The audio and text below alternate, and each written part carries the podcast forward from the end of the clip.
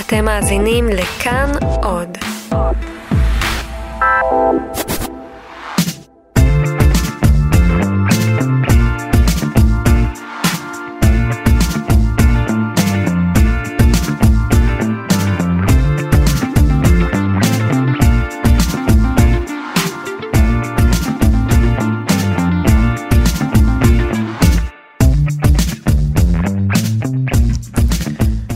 שלום לכם, מה קורה כאן? ההסכת של תאגיד השידור הישראלי. בכל שבוע אנחנו פוגשים אדם אחר שעושה משהו בתאגיד, בין אם זה בדיגיטל, ברדיו, בחדשות. אתם מכירים את המוצר הסופי, אבל הרבה אנשים עובדים אה, מאחורי הקלעים כדי שזה יקרה. והשבוע אנחנו לחלוטין אה, בעולמות התרבות, ונמצא איתי מישהו שאני לא צריך אולפן תכלס כדי אה, לדבר איתו. לא צריך להזמין אותו, להזמין אולפן, זה, זה מורכב. שלום גואל פינטו. שלום ליאור אברבך. מה שלומך? בסדר, האמת שאני כל כך לא רגיל לשבת בצד הזה של, ה, של כן. המיקרופון שאני קצת לחוץ. אז אה, אל תהיה לחוץ, אה, בינתיים חכה, בוא נראה אולי תהיה לך סיבה להיות לחוץ עוד מעט. אה, מגיש גם כן תרבות ברשת כאן תרבות. סופר, עיתונאי, אנחנו מיד נתחיל לשוחח, רק נגיד שהעורך והמפיק של המשדר הזה זה מנור בראון, ותמיר צוברי סייע לנו טכנית, ואני ליאור אברבך. אה, גואל, ספר על גם כן תרבות, מה זו בעצם בעיניך התוכנית הזו? מה, מה האג'נדה שלה? מה התפיסה שלה? אני חושב, היא במידה רבה אה, מאוד דומה למה שתכננו שהתוכנית תהיה בהתחלה, עוד לפני שהקמנו את אה, כאן. אני זוכר שישבתי במשרד שלך, ודיברנו על הדרך בה התרבות מגיעה אל הקוראים, אל המאזינים, אל הצופים אה, היום בישראל, אז זה היה 2017. הבנו שבעצם הדרך שבה משדכים את התרבות לכל אותם אנשים, היא דרך יחצנית מאוד, היא דרך מאוד קצת מתחנפת. מטונפת, קצת אה, עושה נעים בגב, אה, וכמעט ואין, אולי למעט אה, גלריה בעיתון הארץ, כמעט אין מקום שמתייחס אל התרבות כאל אקטואליה, כמקום, כאל מקום שנותן סדר יום אה, אמיתי, אקטואלי, של מה שקורה. תמיד יש את החלוקה הזו בין משדרי האקטואליה, שם ידברו על נתניהו ועל הפוליטיקה ועל הבחירות ועל נוטרדם שעולה באש, ויש את התרבות שבהם ידברו על האלבום החדש של ריטה או שלמה ארצי. אני חושב שזאת הפרדיגמה שניסינו לשבור מההתחלה, mm-hmm. להגיד, אנחנו, אנחנו פותחים פה, היה לנו את הזכות לפתוח רשת שכולה תהיה תרבות, אמרנו אנחנו נשים אה, מגזין שידבר אקטואליה. נכון, ידבר גם על מופעים, גם על כל סוגות האומנות האפשריים, אבל יסביר לאנשים שיש גם אלטרנטיבה. אפשר להסתכל על החיים בכלל בפריזמה של תרבות. וזה קורה בכל יום בין אה, ראשון לרביעי, בין תשע לאחת עשרה. ויש לך גם תוכנית ברשת ב'. נכון. מה ההבדל בינה לבין אה, גם כן תרבות? במידה רבה, האנשים שאחראים פה בתאגיד אה, מחלקים בין הדרך בה אה, מאזיני רשת ב' רוצים לצרוך תרבות. מאזיני רשת ב' זה אנשים שהאקטואליה נמצאת בתוך, בתוך העורקים שלהם. הם מהבוקר עד הערב מאזינים לקלמן ול, ו, ו, ו, ולכל מי שנמצא שם, ולכן התרבות שם ביום שישי היא רק שעה. אחת, זה יותר אתנחתה ויותר רצון אה, להתייחס אה, לתרבות אה, כאיזה רוגע שאתה מאזין לו כאשר אתה מבשל את בישולי השבת. Mm-hmm. וזה משהו שמתיישב בתפיסת עולמך?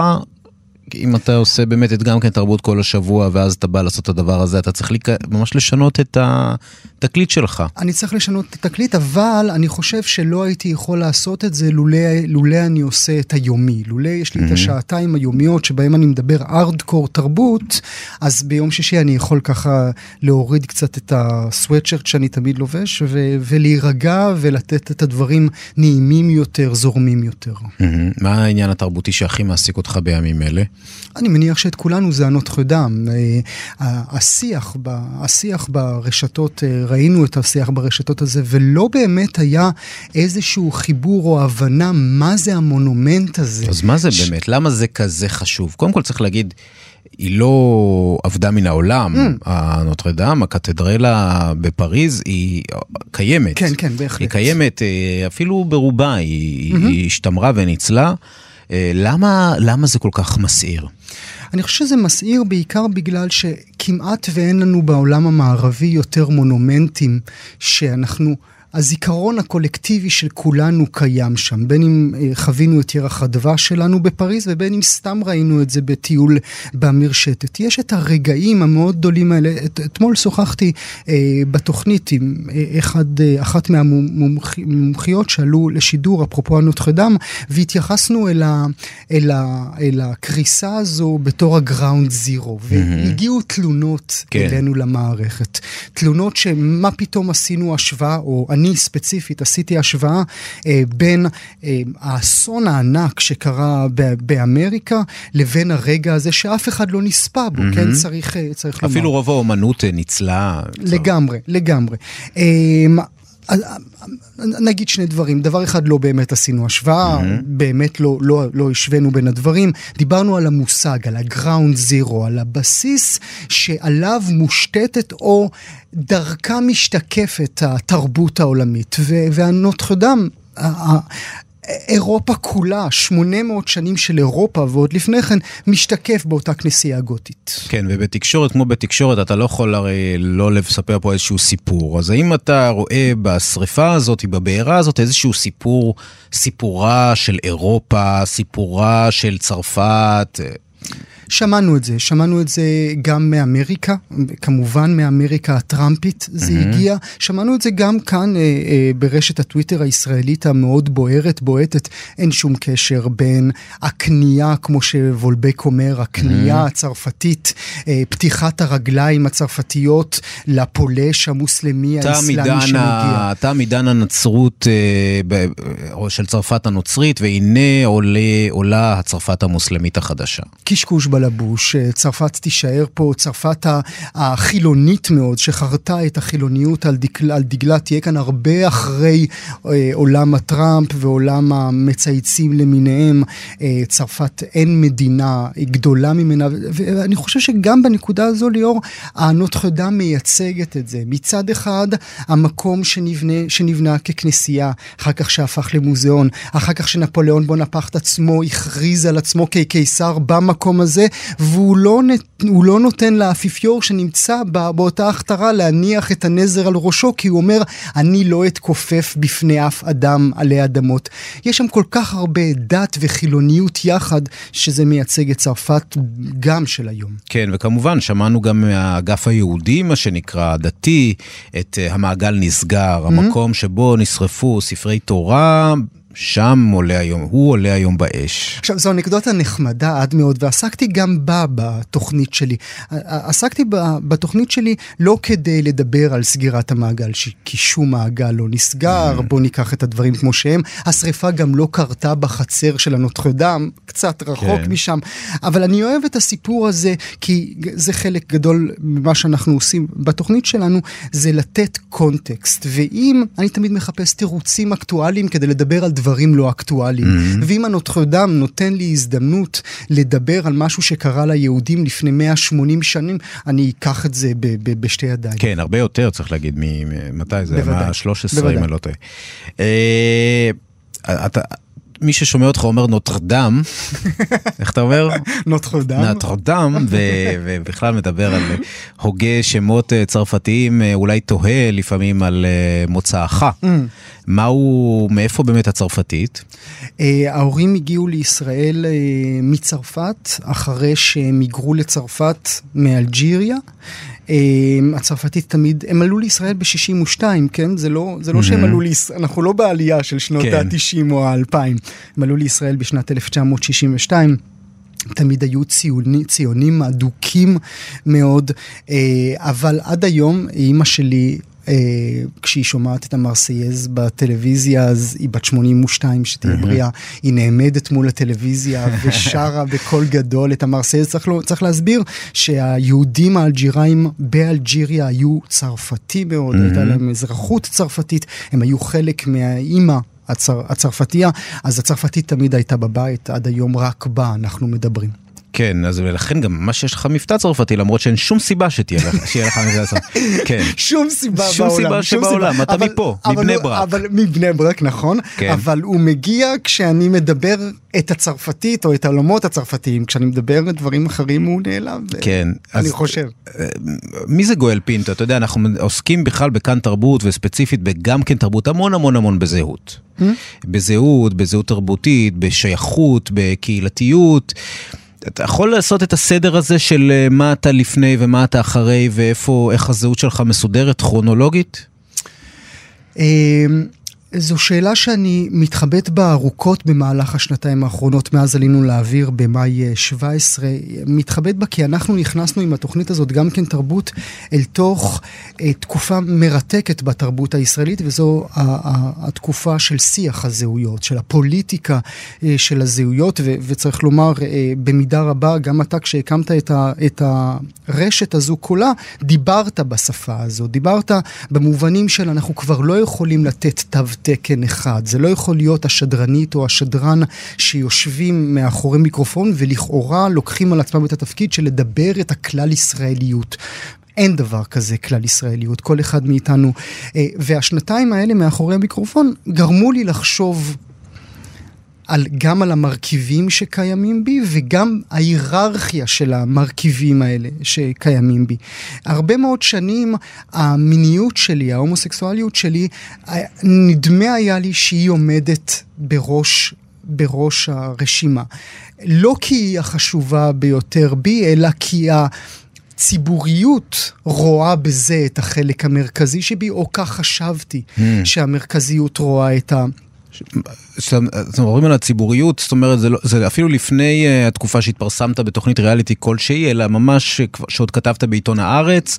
לצורך העניין, אתה היית הגיי של המערכת, ח- חד משמעית. למרות שזה עיתון הארץ, שאני מניח כן. שהיה עוד אחד, שניים. אבל עוד יותר מכך, כאשר ישבתי בעיתון הארץ, אה, הייתי שם אה, שמונה, תשע שנים בגלריה, יותר מכל, ואני חושב ששם היו הזרעים הראשונים, יותר מכל הפכתי למזרחי. דווקא, דווקא לגלריה בהארץ הולידו את המזרחיות שלי, בגלל שהייתי היחיד. תחת איריס מור. תחת איריס מור, זיכרונה לברכה. בגלל שהייתי היחיד, בגלל שידעתי שהיחיד שאולי קצת דומה לי הוא דני בן סימון שנמצא במשרד ליד. בני ציפר עוד לא יצא מהארון כטורקי. זאת אומרת, היום כולם יוצאים.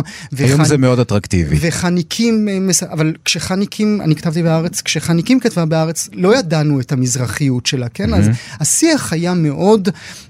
ושוב, החשיבות היא השיח, החשיבות לא מהיכן ההורים שלך הגיעו, מאיפה... ס- ה- ה- ה- החשיבות היא באיזה שפה אתה מדבר ובאיזה כלים אתה מביא לשולחן. ושם זה היה הרגע שבאמת הזרעים האלה התחילו לפרוח, עוד לא השתמשתי בהם, זאת אומרת, אבל רק הת- התחלתי להרגיש שזה מבעבע בתוכי.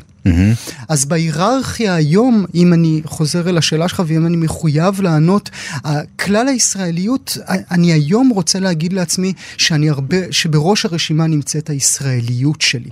בגלל כל המרכיבים שקיימים בזה, דווקא בגלל כל המרכיבים האלה של מי שמגיע מבית חרדי, ממי שמגיע מבית... ספרדי, לא אומר מזרחי, אבל שמגיע מבית ספרדי, ש, שהוא, אה, שהמיניות שלו גלויה לכל הציבור, דווקא בגלל זה אני היום עוטה על עצמי יותר את תואר הישראלי, בגלל כל מה שקיים בי. כן, אמרת, אה, זה, זה דבר נורא מעניין בכלל בשיח זהותי, כאילו, עד כמה מה שאני חש על עצמי הוא תולדה של מה שאומרים לי שאני. זאת אומרת, עד כמה הרגשת באמת לאורך השנים, עד כמה הרגשת שהחברה מביטה עליך אולי כמזרחי, כהומו, עד כמה זה שוקף לך במהלך הקריירה שלך?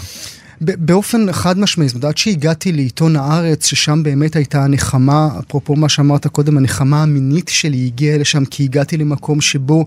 זה היה בסדר, שאף אחד לא יסתכל עליך בעיניים, אה, בעיניים אחרות. עד, עד שהגעתי לעיתון הארץ הייתי ההומו בעיני עצמי בגלל ההשתקפות שלה בחוץ. אה, אה, לגדול כהומו בשנות ה-80-90 במדינת ישראל, אני מניח שגם במדינות אחרות, אני אומר ישראל כי זה מה שאני מכיר, היה חתיכת שיט אחד גדול. כן. זה, זה נדמה, אני עכשיו, אני, פות... אני שם כוכבית ואומר, אומר, זה לא שהיום זה אחרת, כן? Mm-hmm. אנחנו נורא אוהבים לחשוב לכאורה, היום זה אחרת.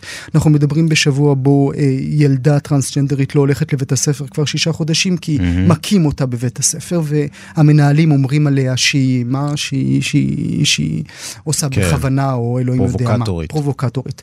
אה, אז הסביבה כל הזמן אה, תרגמה לי את עצמי כהומו, כאילו mm-hmm. זה הדבר היחיד שהיה קם, וכמו כל דבר, כמו כל נבואה שמגשימה את עצמה, זה הדבר היחיד שהכרתי בעצמי, ושוב, עד אשר הגעתי לעיתון הארץ, שם פתאום המסביב שיקף לי את המזרחיות שלי, ואז המזרחיות היא זו שגדלה החוצה. אז מה זה אומר אה, להיות המזרחי של העיתון? מה, אתה מרגיש שגורמים לך לעסוק בדברים מאוד ספציפיים, או זורקים לך הערות, אומרים לך, זה באוויר כל הזמן? קודם כל זה עם עצמך. אומרת, צריך, צריך לומר, התחושות, התחושה היא, היא, היא חלק מרכזי מכל שיח זהויות. אלה דברים שאנחנו לא באמת יכולים אה, להוכיח או להנכיח, חוץ מאשר ממקרים קטנים. אני יכול לומר שבימים הראשונים שבו הייתי בעיתון הארץ, זה סיפור אה, אה, שאני הולך איתו אה, אה, לאורך כל כך הרבה שנים, אה, שמעתי שני דינוזאורים מאוד מפורסמים שטמעו במילים הפשוטות פינטו בעיתון הארץ, מי היה מאמין? Mm.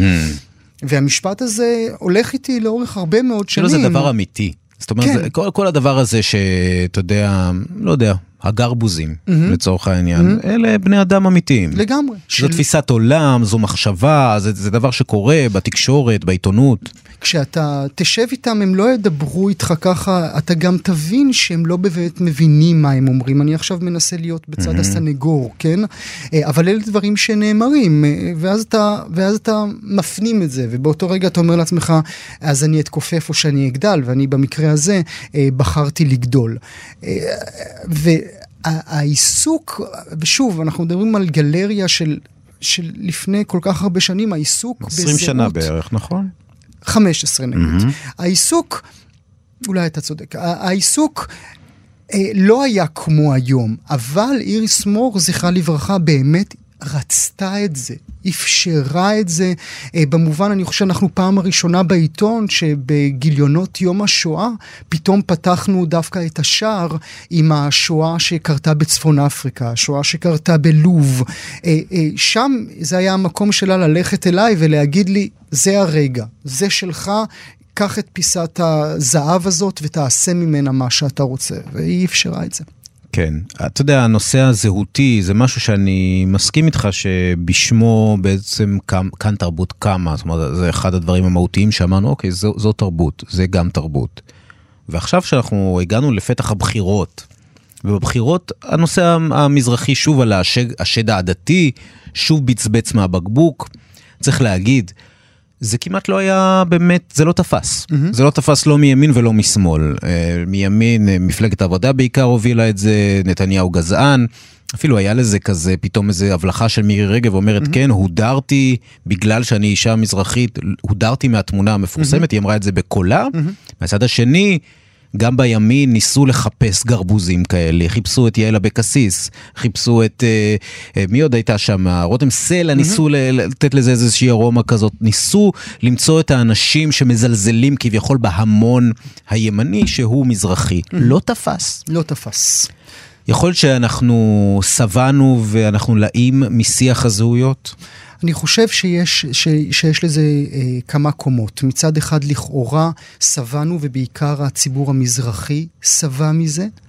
אה, במובן של, אה, אה, ראיתי את חבר הכנסת אמיר אוחנה שאומר די, enough is enough, הגענו לאן שהגענו, אנחנו נמצאים איפה שאנחנו נמצאים, אבל אני חושב שהיום השיח המזרחי, אם באמת מסתכלים לתוכו, אין בו שיח מזרחי מרוקאים, אין בו שיח מזרחי טוניסאים, אין בו שיח מזרחי, יש בו שיח חברתי, וככזה אני מתייחס אליו. כשאני מדבר על שיח מזרחי, אני מדבר על להביא עוד אומן, עוד צייר, עוד אומן פלסטי, עוד איש מחול אתיופי.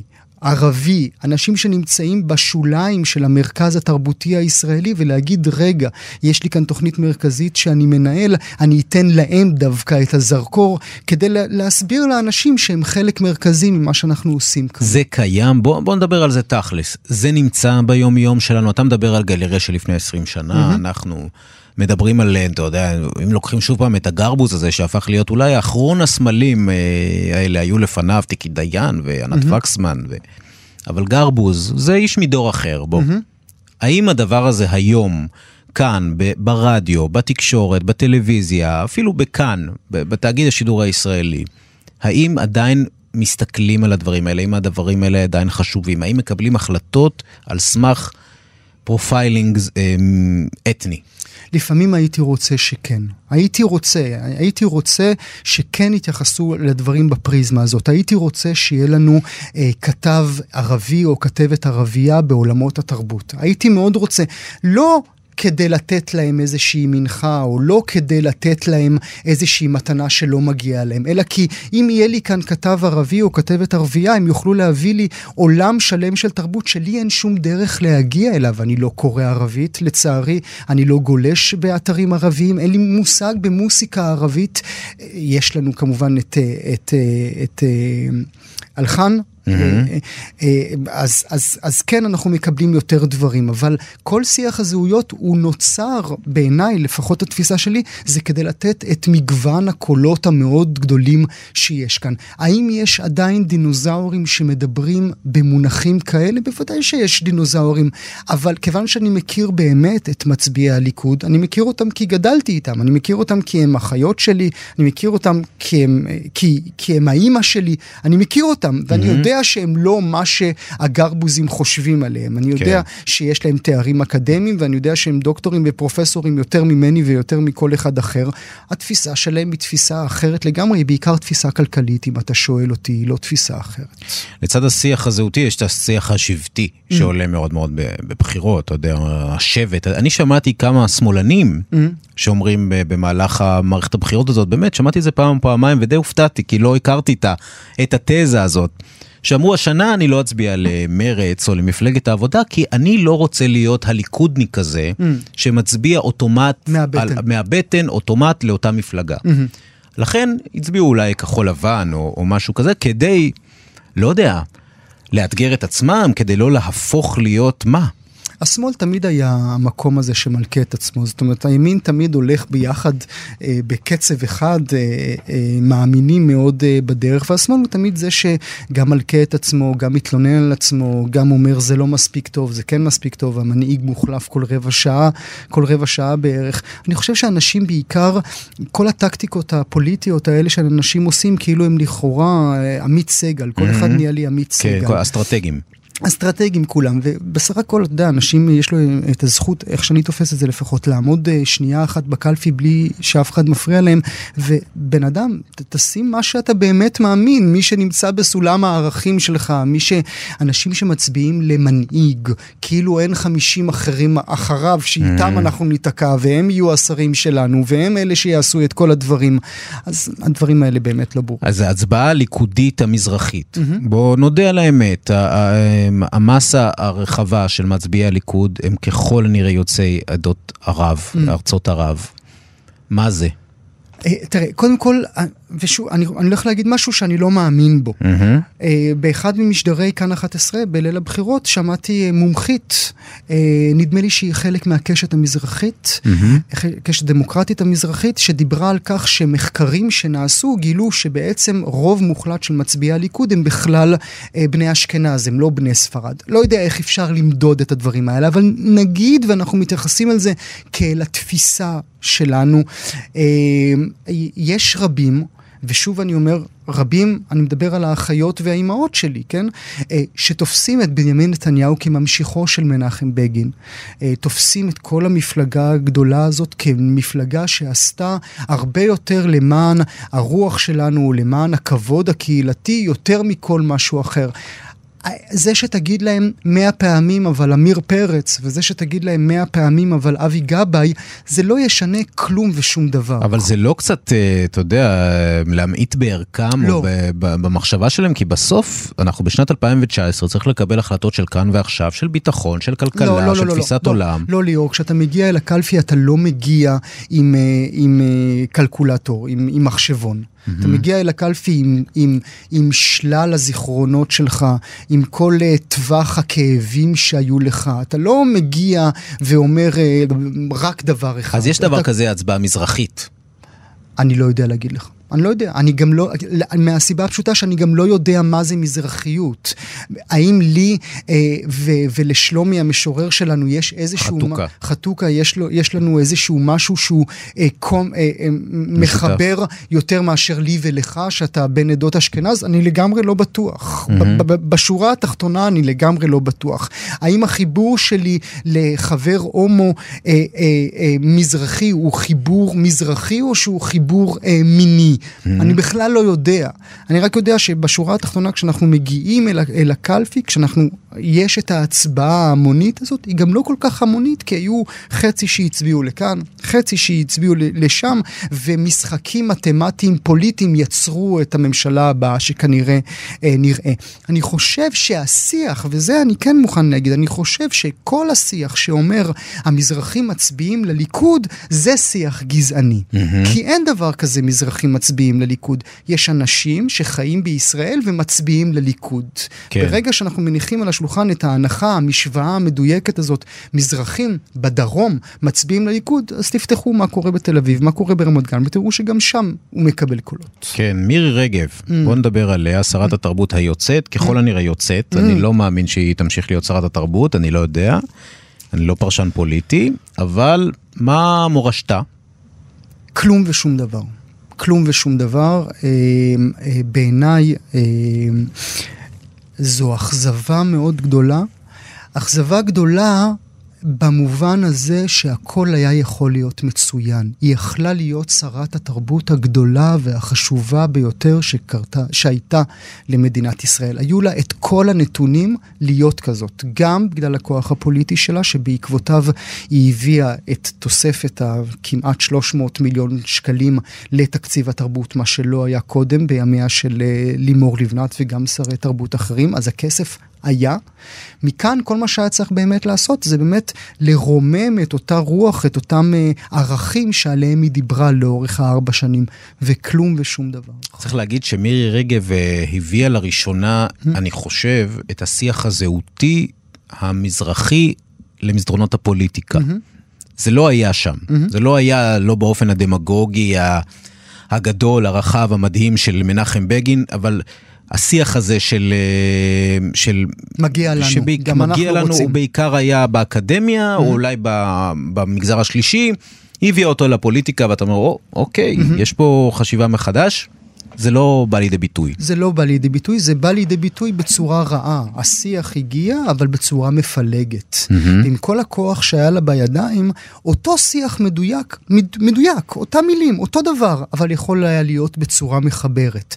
וזו בעיניי הבעיה המרכזית של מירי רגב, שהיא השתמשה בכוח הפוליטי שלה, התרבותי שלה, כדי לפלג. עכשיו, יש למירי רגב עדת מאמינים מאוד מאוד גדולה, שבעיקר עדת מאמינים פוליטיים, הם לא עדת מאמינים אה, תרבות, תרבותית, כן? Mm-hmm. שהם אה, יעמדו מול כל מיקרופון ויגידו אין כמוה... אנשי תרבות אתה אומר, אבל שיש להם... כן.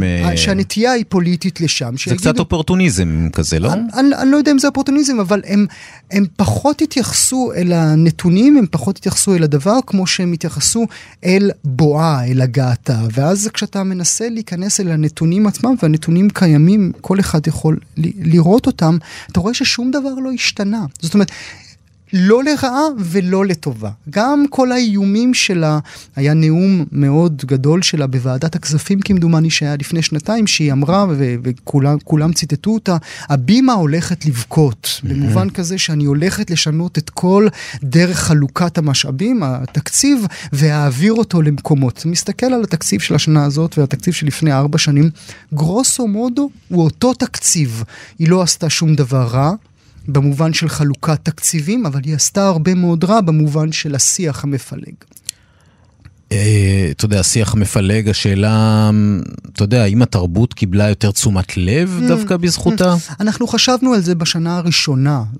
אחרי שנה ראשונה, איזה משפט שגם אני עצמי מצאתי עצמי אומר, mm-hmm. ממתי התרבות פתחה מהדורות. זה לא קרה, זה לא קרה אף פעם, והנה, כן. סוף סוף מישהו מדבר, אבל גם יש דרך לדבר על תרבות. האם הדרך שבה אתה אומר את הדברים היא מחברת או מפלגת? האם היא גורמת לך לצמוח או גורמת לך אה, להתמוטט? לא ראינו את השרה רגב אה, מצולמת יוצאת מהצגה. לא mm-hmm. ראינו, ראינו את השרה רגב עולה על בימות. ואחר כך יוצאת מהאולם. לא כן, לא אתמול ראינו... היא עלתה ל... להודיע ליהודה פוליקר mm-hmm. מקב... שהוא הולך להשיא משואה. כן, שגם זה כבר הפך לחלק מהעניין. זאת אומרת, לא רק עושים כוכב נולד מחתן פרס ישראל, חתני mm-hmm. וכלות פרס ישראל, גם עושים כוכב נולד לחתני וכלות מסיעי המשואות. כן, כן, זה כמו תוכנית ריאליטי כן. כזה, אתה זכית. הופה, כן. אתה זכית והנה צילמו אותי כן. וכולם איזה. גם אני בתוכניתי היום התייחסתי לדבר הזה מובן, כי יהודה מגיע לו ואנחנו נורא שמחים בשמחתו, אבל הכל... הכל נהיה שואו, זאת אומרת אין סתם אה, במקרה מישהו עבר וצילם את השרה יוצאת מאיזה הצגה. ו- ו- לא אכפת לי מאיזה הצגה, לא mm-hmm. אכפת לי מאיזה סרט, לא אכפת לי מאיזה הופעה, אבל סתם, ארבע שנים לא ראינו צילום אחד של שרת התרבות שמגיעה ערב אחד ורואה תרבות. Mm-hmm. לא ראינו את זה. היא מסרבת להתראיין אצלך גם, נכון? כבר תקופה. אתה מציע לה שוב ושוב והיא לא, לא באה. אולי היא עסוקה, אני לא יודע. אה, כן, כן, אולי היא מפחדת שתשאל אותה איזו הצגה אחרונה ראית, איזה ראית, איזה סרט קראת באחרונה, אה, ספר. אני אה, לא יודע, אולי היא עסוקה. כן. אולי, אולי היא פשוט עסוקה, אבל כן, נכון, אתה צודק, אנחנו חזרנו וביקשנו שוב ושוב ושוב, הייתה לנו את ההזדמנות פעמיים לאורך ארבע השנים, לאורך השנתיים שאנחנו באוויר, mm-hmm. פעמיים אה, להעלות אותה לשידור, תמיד היא מיהרה נורא, אז הכל נגמר אה, נורא נורא במהירות, אבל אה, יש אנשים טובים במשרד התרבות. גלית ואבא ששו שעומדת בראש מינהל תרבות, מתראיינת תדיר אצלי בתוכנית, תמיד נותנת דין וחשבון אמיתי ו- ומגיבה להכל, גם המנכ"ל שרעבי עומד שם ועושה שם. אבל לא הייתה שום תחושה שלשרה רגב באמת אכפת מתרבות. הייתה תחושה גדולה שלשרה רגב אכפת מהמאמינים שלה, אכפת מהמצלמות, אכפת מהרגע. התרבות הפופולרית יותר, נכון? אה, מזאב רווח, אייל גולן, כן. היא רצתה אפילו לצ'פר אה, סרטים שמצליחים. קופתית. דווקא. ולאו דווקא את אלה שזקוקים אה, על פניו לרוח גבית. נכון. ראינו את כל הדברים האלה, ואלה דברים נפלאים. אין ספק בכלל שאנשים... אה, צריך גם לעודד את, ה, את, ה, את הסוגה הזו בתרבות והאומנות, אבל כולנו יודעים שלא בשביל זה משרד התרבות קיים, כולנו יודעים, אה, אה, אפשר, כל אחד מוזמן לדון בכלל האם בכלל צריך משרד תרבות. כן. האם מדינה בכלל צריכה לתמוך בתרבות. אני אומר שזה יותר חשוב אה, ממים ולחם, mm-hmm. הם יגידו לי שלא, מה אתה מבלבל את המוח. פייגלין לצורך העניין אמר שלא. חד משמעית. צריך פייגל, לבטל. פייגלין במצע שלו הוא היה הוגן מספיק כדי לכתוב, צריך לבטל את משרד התרבות, כמו שהוא חשב שצריך לבטל משרדים אחרים. אז זה אני מוכן איזשהו דיון, שיח שאפשר לקיים. אבל שיח שאומר מהי היררכיה של תרבות, מה צריך יותר ומה צריך פחות, זו כבר, זה כבר דיון שבעיניי לא ראוי לקיים בכלל. כן, אה, שאתה רואה אותה מתייצבת מול המצלמה, זה היה אצל רני רהב ואצל שרון גל אה, בתוכניתם ב-13, ברשת 13, ואומרת, אה, כן, החליטו שרוצים את המצביעים ה... המצביעים האשכנזים הגברים, ולכן אני לא מתאימה לתמונה הזו. אני קצת ריחמתי עליה באותו רגע, כי חשבתי לעצמי, אמ, יש לה איזשהו דימוי של אישה באמת כל יכולה ואמיצה, ושעומדת על העקרונות שלה, ולפתע ראיתי כמה היא קטנה. אבל היה, אבל היה צריך גם אומץ רב כדי לעמוד מול הטלוויזיה ולהגיד את זה רבע שנייה לפני, ה, לפני הבחירות עצמם. Mm-hmm. זה... אומץ שאולי שילמה עליו מחיר. מצד שני, נתניהו שלח אותה לנשיא עכשיו, כן? אז אולי, אולי הכל יסתדר שם. אולי זה רק כדי להטריל את הנשיא. זה גם נכון, כי הוא כן. והיא גם לא חברות כן, הכי כן, טובות. כן. אה, אה, היה צריך בעיניי אומץ להגיד את הדברים האלה, חבל שהיא חזרה בה, חבל שהיא לא עמדה מול הדבר עצמו, כי באמת, לחשוב על תמונה כזאת של שבעה גברים לבנים, המדקדקים יגידו לנו ששישה וחצי גברים, mm-hmm. כן? כי אחד מהם הוא חצי חצי, mm-hmm. ולא את השרה הבכירה של, של נתניהו שעבדה בשבילו במהלך ארבע השנים האחרונות, זה נראה מגוחך. אתה יודע, אוהד קנולר עכשיו mm. אה, דיבר על זה שהוא מפחד להגיד שהוא, לא הבנתי עדיין, הוא צחק, לא צחק, לא חזר בו, לא חזר בו, אה, לא הבנתי גם למה הוא כל כך מעניין, אבל לכן לא נתייחס לאוהד קנולר, לפוסט שלו שבו הוא אומר, אני בעצם ליכודניק, אני ימני, אבל אני בעולם התרבות מפחד להגיד את זה, כי יתנקמו בי, לא ייתנו לי עבודה. מישהו בכלל, בעידן רגב, כי שמענו את זה הרבה דווקא מהצד השמאלי. Mm-hmm. אנשים מפחדים לדבר, אנשים מפחדים להגיד את עמדתם, כי הם לא יקבלו תקציבים. מהשיחות שלך, mm-hmm. האמיתיות, mm-hmm. בתוך עולם התרבות, עם יוצרים, שחקנים ואחרים, מפיקים, מישהו באמת במדינת ישראל מפחד להביע את עמדתו מח... מחשש שהוא יאבד עבודה? הפחד הוא פחד עצמי יותר מאשר פחד אמיתי. צנזורה עצמית. הצנזורה העצמית שמגיעה הכי למטה שיש. זה, זה אפילו לא מגיע לרמת המנהל של המוסד שאומר לתסריטאי או למחזאי, אה, לא, תעשה טובה, עזוב אותי באמא שלך, אין לי כוח עכשיו אה, להסתבך. Mm-hmm. זה לא מגיע לשם אפילו. זה מגיע ליוצר שנמצא בבית שלו בחושך ועוד כותב, הוא עוד עסוק בכתיבה על המחשב, mm-hmm. והוא מחליט איזה דמות הוא יכניס למחזה או לתסריט. זה מגיע לשם. הפחד מחלחל במובן שכולם רעבים, mm-hmm. כולם רוצים ליצור, כולם יודעים שהעוגה קטנטונת, ואנחנו צריכים גם כאן להזכיר עד כמה העוגה הזו היא קטנטונת בקושי 700-800 מיליון שקלים בשנה לתרבות, וזה כולל את כל תחומי התרבות, אז העוגה היא קטנטונת. Mm-hmm. אז הפחד הוא פחד פנימי. האם למישהו נאמר... האם אני יכול להעיד שלמישהו נאמר, אני לא מפיק לך את זה ואת זה, בגלל שיש בו דמויות כאלה וכאלה? אני לא יכול. לא ידע. לא היה ולא, לא. ולא מוכר. מה לדעתך, אתה יודע, בוא ננסה להסתכל על אה, מדינת ישראל 2019 והאירועים התרבותיים, מההיבט התרבותי, בואו עכשיו נזוז מהמקום הזהותי, mm-hmm. אם אפשר, mm-hmm. אתה יודע, לא חייבים, אבל אם נראה ברמת ה... מה קורה פה תרבותית, מה אנחנו רואים בטלוויזיה, מה קורה בספרות שלנו, מה קורה בקולנוע, בתיאטרון. חוץ מאירוויזיון, שזה קורה, זה גם אירוע תרבותי ענק, אבל uh, שבענו ממנו עוד בטרם החל, תחושתי לפחות. מה, אנחנו, טוב לנו, אנחנו בפריחה, אנחנו בסטגנציה, איך אתה רואה את זה? אני חושב שהתרבות הישראלית על כל גווניה בשנים האחרונות נמצאת בירידה אמיתית מבחינה תכנית, מבחינת האיכות שלה. Mm-hmm. ההתכנסות, תהליך ההתכנסות של היוצרת והיוצר הישראלי בכל הסוגות הפך לכל כך פנימי עד שכבר הדלת ננעלה. זאת אומרת, היה איזה רגע בהיסטוריה, ואתה יודע, יש דברים שמסתדרים גם בלי לדבר עליהם, ששני ממציאים ממציאים את אותו רגע, את, אותו, את אותה המצאה באותו mm-hmm. רגע, אפילו שכל אחד נמצא במקום אחר ביקום. היו כאלה לאורך ההיסטוריה, אז גם זה. היוצר הישראלי אמר, כל כך שבעתי ממלחמות וכל כך שבעתי מלדבר על הכאב האנושי הגדול, שאני אתכנס פנימה. Mm-hmm. אני אדבר על האימא שלי, אני אדבר על האבא שלי, אני אדבר על הנכד שלי, אני אדבר על הילד על שלי. על הזוגיות שלי. על הבית, על הבית, mm-hmm. על הבית. הם כל כך התכנסו שהם כבר לא מדברים לאף אחד. Mm-hmm. הם כל כך התכנסו שהם כבר לא מעניינים אף אחד. הפתח המאוד גדול של התרבות הישראלית לאורך הרבה מאוד שנים וגם על זה יהיו רבים מה שיהיה להם לומר, היה החוץ.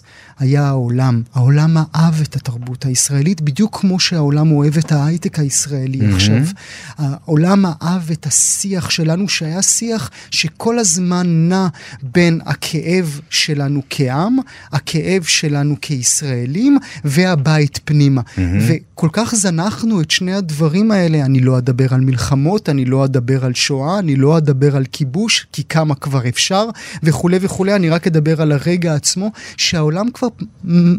מפחית, מפסיק. למה, למרות שהפוקסטרוט ממש באחרונה, כן, וזה שוב... כן, אבל איזה דוגמאות כל כך קטנות. אבל, אבל צריך להגיד בהגינות, שאתה רואה עוד פעם על, על מלחמה, שאתה רואה עוד פעם חיילים, ושאתה רואה עוד פעם... אה, אפילו הסרט עכשיו של נדב אה, לפיד, לפיד שגם כן עוסק, בורח מישראליות, שלא נוח לו עם ישראליות, מין הלקאה עצמית כזו. גם אנחנו קצת מגלגלים כבר עיניים לעומת הדברים האלה. אני אתייחס בכללי, ו- ורגע אחד עוד לפני כן על נדב לפיד. Mm-hmm. אני חושב שהעיניים הצרפתיות שלי ראו את מה שהישראלים לא ראו, אולי גם אתה לא. אה, יותר משהוא יורד על ישראליות, הוא יורד על צרפתיות, וזו הסיבה שהוא קיבל את הפרס הגדול. Mm-hmm. זו הסיבה. הוא, הוא עשה מעשה מישל וולבק, והנה זו פעם שנייה שהוא עולה כאן על השולחן שלנו, הוא עושה מעשה מישל וולבק, ואומר לצרפתים, הוא שם להם מראה, או לכאורה פסודו מראה, ואומר להם, אה, אה, כל מה שאתם חושבים על עצמכם, על החירות ועל האחווה, הכל קשקוש בלבוש, אתם כולכם קפוצי תחת, אתם כולכם חושבים שאתם הרבה יותר ממה שאתם, זו הסיבה שמילים נרדפות זכה בפרס הגדול mm-hmm. שם. שום סיבה אחרת, אם אתה תופס אותי, הישראליות לא מעניינת יותר. אף אחד, הם כמעט, אתה יודע, אצלנו בתוכנית אנחנו מראיינים הרבה מאוד אנשים, אנחנו מנצלים כל הזדמנות שיש מישהו מבחוץ שמגיע אלינו כדי להביא אותו לתוכנית שלנו, mm-hmm. ולשאול אותו מה הוא יודע עלינו, וזאת תמיד שאלה שאני חוזר על עצמי יום אחד. פרובנציאלי, מה לעשות. בדיוק, כן. יום אחד עוד יעשו צחוק ממני כן. ויחזרו על השאלה הזו שוב ושוב אה, ושוב. אני, זה לא פרובנציאליות כמו ניסיון להבין את המעמד של הישראליות בעולם. אין לה מעמד. Mm. אין לה מעמד. היא לא מרתקת כבעבר. אין לנו, לא יהיה לנו. אין לנו, סליחה, אני, אני אומר אין לנו, לא לא יהיה לנו. אין לנו עוד נערין חדש. היה לנו, לא יהיה לנו עוד נערין אה, חדש. אין לנו, אה, אין לנו עמוס עוזים חדשים, אין לנו, אה, אה, אין לנו, אה, אין לנו, אין לנו גרוסמנים חדשים, mm-hmm. אין לנו, אתה יודע מה? אין לנו עמוס גיטאים חדשים. Mm-hmm. כשעמוס גיטאי פרץ לפסטיבל כאן עם קדוש, עם יעל אבקסיס, mm-hmm. הוא דיבר, הוא דיבר ישראלית. הוא לא דיבר צרפתית. Mm-hmm. וברגע שאנחנו הפסקנו לדבר ישראלית, ובאמת לתת את המרחב המאוד, זה מה שמעניין אותם, הם רוצים לדעת מי אנחנו. אבל מה אכפת לנו מה הם רוצים? זאת אומרת, אנחנו לא צריכים לחשוב מה אנחנו רוצים, מה הקהל הישראלי רוצה, כי יחד עם הדבר הזה שאתה מתאר, יש גם את הניכור של הקהל הישראלי לדבר הזה. בסוף אנחנו, אנחנו רוצים את התרבות שלנו. נכון. אנחנו מממנים אותה, קודם נכון. כל, אבל אנחנו, זה במובן הגס של המילה, ואנחנו גם רוצים ללכת לקולנוע ורוצים לקרוא את הספרים. ואתה יודע מה? לא תמיד בא לנו שכל הזמן יסתלבטו עלינו ו- ו- ויבקרו אותנו ויגידו לנו כמה אנחנו איומים וכובשים ונוראים. ו- ואפילו פליטים, ו- mm-hmm. ולא בא לי, mm-hmm. אתה יודע, לבוא, לפתוח טלוויזיה או ללכת לקולנוע ולראות את, את הסבל של האלפיים שנה האחרונות, שלא לדבר על השבעים שנה mm-hmm. האחרונות. בא לי שיהיה לי גם סבבה לי וטוב לי, מה רע בזה? א', זה לא רע, אבל כדי לענות לך, אני חושב שאני אגיד, אני אגיד שני דברים. אני אגיד פרידה ואני אגיד גט. Mm-hmm. שני סרטים, אחד אה, של פרעד רוחני, mm-hmm. זה, זה השם שלו, האיראני, ולידו גט של אה, רונית ושלומי אלקבץ. שני סרטים מאוד מאוד דומים, mm-hmm. מאוד דומים, שניהם מתנהלים בבית דין לגירוש האישה, לגט בין אה, גבר לאישה. למה אני מזכיר את זה? כי זה הגם וגם. Mm-hmm. זה גם הלדבר הבאמת מה קורה בבתי הדין האיראנים, מה קורה בבתי הדין הישראלים. מצד אחד, לקחת את הרוח הזו ולהביא אותה אל החול, והחול חיבק את שני הסרטים האלה בצורה מונומנטלית, אבל גם מאוד לדבר על הקהל של הבית. כשאנשים בישראל הלכו לראות את גט, הם ראו אותו בפריזמה שונה לגמרי מאשר שראו אותו בפסטיבלים ברחבי העולם. אפשר גם וגם, זה לא חייב להיות או זה או זה, או סרט לא קומוניקטיבי, אה, אנטי-ישראלי, אה, או סרט אה, להמונים הישראלי. לא, זה, אין דבר כזה, זה יכול להיות גם, הכל יכול להיות גם. כן, ואני, וזה מחזיר אותנו לשיח שבו פתחנו בעצם, וזה המקום של שומרי הסף. Mm-hmm. Uh, במקרה הזה התקשורת, המבקרים, כבר לא מדבר על מנהלי הקרנות, שאולי mm-hmm. גם הם. ואפילו המו"לים, ואפילו uh, ראשי מחלקת הדרמה. במקומות שאתה יודע שהם לא קשת ורשת לצורך mm-hmm. העניין, הוט, יס, פה, כאן. אמ, עד כמה הם באמת אה, מבינים, אה, עד כמה הם תורמים לתרבות הישראלית, עד כמה הם מנסים לקחת אותה קדימה, או עד כמה הם בעצם, התקשורת, המבקרים, רוצים להשאיר אותה בדיוק במקום שהיא. אני חושב שבמידה אה, רבה אותם מנהלים שאליהם התייחסת עכשיו הם כמו טבחים. אה, שנמצאים אה, מול מקרר פתוח. אתה, אתה יכול לעשות רק עם כל המרכיבים שיש לך. אתה יכול להחליט איזה סרטים או איזה ספרים יראו אור, או תשקיע בהם כדי שיראו אור, רק עם מה שקיבלת. אז קודם כל זה מתחיל עם היוצרים. Mm-hmm. אחר כך עם כל הטנש שאותם מנהלים מקבלים, הם יכולים להחליט איזה מהם הם רוצים או לא רוצים. הטלוויזיה מאוד עזרה ליצירה הישראלית, אבל תחשוב על היצירות שהצליחו, שיצאו מכאן והצליחו שם. גם ההמונים אהבו אותו. Mm-hmm. פאודה נגיד, כבודו נגיד, או יצירות כל מיני כאלה, בשבילה גיבורים עפים, גם הצליחו מאוד אצלנו, אבל גם דיברו לעולם כי הם דיברו ישראלית, כי היוצרים לא ניסו לברוח ממה שאנחנו נמצאים כאן, גם לטוב וגם לרע. כן, זאת אומרת, אה, וזה מביא, מביא אותי גם לשאלה על הגבוה והנמוך. Mm. אתה יודע, אה, אני מאוד מאוד שונא את המילה להנגיש. זאת אומרת, אנחנו לא בעצם מנגישים את השיח, אנחנו יוצאים מנקודת הנחה שהמאזינים שלנו אינטליגנטים דיים להבין את השיח הזה בכל רבדיו, mm-hmm. גם הגבוהים וגם הנמוכים. איך אתה, בתוך התוכנית שלך, מצליח לשמר את הגבוה? זאת אומרת, איך, אה, האם יש לו עדיין מקום? איך אתה יודע שאתה לא יוצא פלצן? Mm. כשאתה עושה אייטם על אה, נוטרדם, עם עוד מומחה ועוד מומחית ועוד ועוד ועוד, ודן על זה ומדבר על זה ועל יצירות האומנות, איך אתה יודע שאנשים נשארים איתך בעצם במקום הזה? אני חושב שקודם כל, אני לא חושב על המאזינות והמאזינים שלי במונחים של אה, לא מבינים. אני יוצא מנקודת הנחה שמה שאני יודע הוא הבסיס, לא היותר. וכשאני יוצא מנקודת הנחה שזה הבסיס, אז אני יכול גם בשאלות שלי וגם בדרך בה אני בונה את האייטם בכלל, להסביר לכל מי שמאזין לי שגם אם אין לו מושג מיהו ז'אק לואי דוד שצייר את ה... שצייר סצנה אה, בנוטרדם, גם אם הוא לא מכיר את הציור, גם אם הוא לא יודע על מה מדובר, עדיין השיחה תהיה מספיק מעניינת עבורו כדי שהוא, כשהוא, כשהתוכנית תיגמר, לא לפני, mm-hmm. כשהתוכנית תיגמר הוא ילך למרשתת ויחפש את התמונה כן. הזאת. זה הדבר היחיד שמעניין אותה. כי גם אותה. אתה הרי לא יוצא מנקודת הנחה שאתה יודע הכל. בוודאי שלא. כל כך בוודאי כן. שלא. תשמע, יש לנו uh, שעתיים יומיות שאנחנו עוסקים באין ספור uh, סוגות. אני בוודאי, יש דברים שאני מבין בהם יותר, יש דברים שאני מבין בהם פחות, אבל עבודת ההכנה לתוכנית הזאת היא בלתי נסבלת במובן של... שלך ושל העורכת אה, אסתר רימון. אסתר רימון ימיני וליטל עמירם. זה uh, עבודת הכנה כל כך ארוכה, בגלל שאנחנו לא, לא יכולים... לדעת הכל. זה כן. מה, בוא נעשה איזה שאלון כזה, mm. אתה יודע, למרות ש... ולא דיברנו על האח הגדול, אה, המאזינים שלך יהרגו אותך. למה יהרגו אותי? אוקיי, בסדר. למה, זה קשור אליך באיזשהו?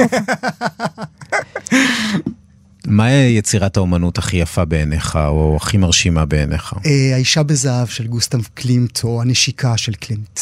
כן, קלימט, זה כן, ה... זה האיש שלי. זהב עושה לך את זה. זה האיש שלי. אה, מה הספר הטוב שקראת? אה, אדם הראשון של אלבר קאמי. כן. זה, זה, זו יצירה שאני חוזר אליה אה, שוב ושוב, ואני חושב שזה גם מתחבר לדברים שאמרנו קודם, כי תמיד אתה מגיע אל ספר לא נקי.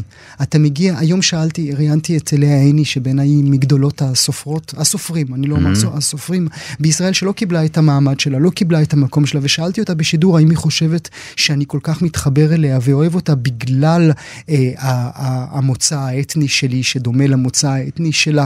היא לא ידעה לענות לי על זה, היא אמרה לי, זו שאלה שאתה צריך לשאול את עצמך. אני חושב שהתשובה היא כן. Mm. אני חושב שדיברתי על זה במערכת עם אנשים אחרים שלא אמנע בשמם, שאמרו לי, אנחנו מתחברים יותר לנועה ידלין. אז תחשוב, נועה ידלין, כלת פרס ספיר, איכות מאוד גדולה, זה מאוד ברור, אבל נועה ידלין והדמויות שהיא מציירת היא לא לאה עיני והדמויות שהיא מציירת. הדמויות שלאה עיני מציירת עבורי, אני מכיר אותן. הדמויות שאלבר קאמים מצייר, אני מקייר, אני, אני מקים. וזה חשוב לך. אני חושב כי, ש... כי הרבה אנשים מחפשים בספרות את הזר דווקא, את מי שהם לא. לא. אני, אני, יכול, אני יכול להתחבר אל נועה ידלין, אני יכול לאהוב דברים שהיא עושה, או כל מיני כאלה, אבל בסיכומו של דבר, כשאנחנו פותחים את הדף הראשון, אנחנו לא מגיעים ריקים, אנחנו מגיעים עם כל מה שאנחנו, וזה לגמרי מתחבר לדברים שאמרנו מההתחלה. אה, סדרה, אני יודע שאתה מחפש בנטפליקס ללא הרף תגיד, כמה סדרות יש בנטפליקס ואף פעם אין מה לראות? זה כן. כמו ארון בגדים, כן, נטפליקס. כן, נכון. מה... אני חושב שהרבה סדרות בנטפליקס, לפחות בתחושה שלי, הרבה פעמים אתה לא, לא סומך על האיכות מלכתחילה. נכון, נכון. אני חושב שאולי זה משהו בממשק, גם נכון. בפונט, בפונט של הסדרה. אתה הפנית אותי, מה, ל-10 אחוז? כן, call my agent. call my agent, איזו סדרה, איזו סדרה. סדרה צרפתית. כן, סדרה נפלאה אה, שמעמידה במרכזה כל פעם גיבור צרפתי אחר שנכנס אל, אה, אל חנות, אל, אל הסוכנות שחקנים שלו ומשהו קורה שם. סדרה מרהיבה שיחפשו אותה. כן, ונקנח בסרט. אה, תמיד, ישראלי תמיד אני אחזור לשחור של חנה אזולאי הספרי. באמת? ובעלה זה בעיניי אה, ברשימת הסרטים הישראלים שנוצרו, הוא תמיד יהיה בטופ בשבילי. הרגע הזה אה, שרונית אלקבץ עומדת שם בחצר ו- ו- וצועקת את הצרחה המאוד גדולה, שאתה יודע שהיא בעצם הצרחה של חנה, וחנה בכלל יושבת מאחורי כיסא התסריטאית סלאש במאית, mm-hmm. והיא כולה מעוגנת, והיא כולה תלמידת בויר כזאת, ואתה יודע, אבל אתה יודע שהיא רונית אלקבץ בעצם. היא הקול של, ה... של היצירה הזאת. זה הרגע. גואל פינטו, תודה רבה. תודה רבה. תודה רבה לך. אה, תודה שהזדמנת פה לאולפן, למרות שאנחנו מדברים כל הזמן, אני מרגיש 24 שעות ביממה. אנחנו יושבים ממש האחד ליד השני. נכון. אני נושף בעורפך, צריך להגיד. לגמרי, אבל. כן, ממש, literally, literally. אה, תודה, באמת אה, שמחתי מאוד. גם כן תרבות, זה בכל יום בראשון עד רביעי, בין 9 ל-11 בכאן תרבות, 105.3 ו-104.9, וכמובן באפליקציה, תאזינו, וגם אם בא לכם לתוכנית ברשת ב'. אה, תודה, תודה מנור בראון אה, על העריכה וההפקה. אה, אני מזמין אתכם להאזין לכל הפרקים של מה קורה כאן, ההסכת הזה שלנו, הוא נמצא בכל היישומונים המתאימים לפודקאסטים, הסכתים, בין היתר בספוטיפיי, וכמובן בכאן אודי, כאן עוד. היו איתנו גם בשבועות הבאים, שיהיה לכם חג שמח, להתראות.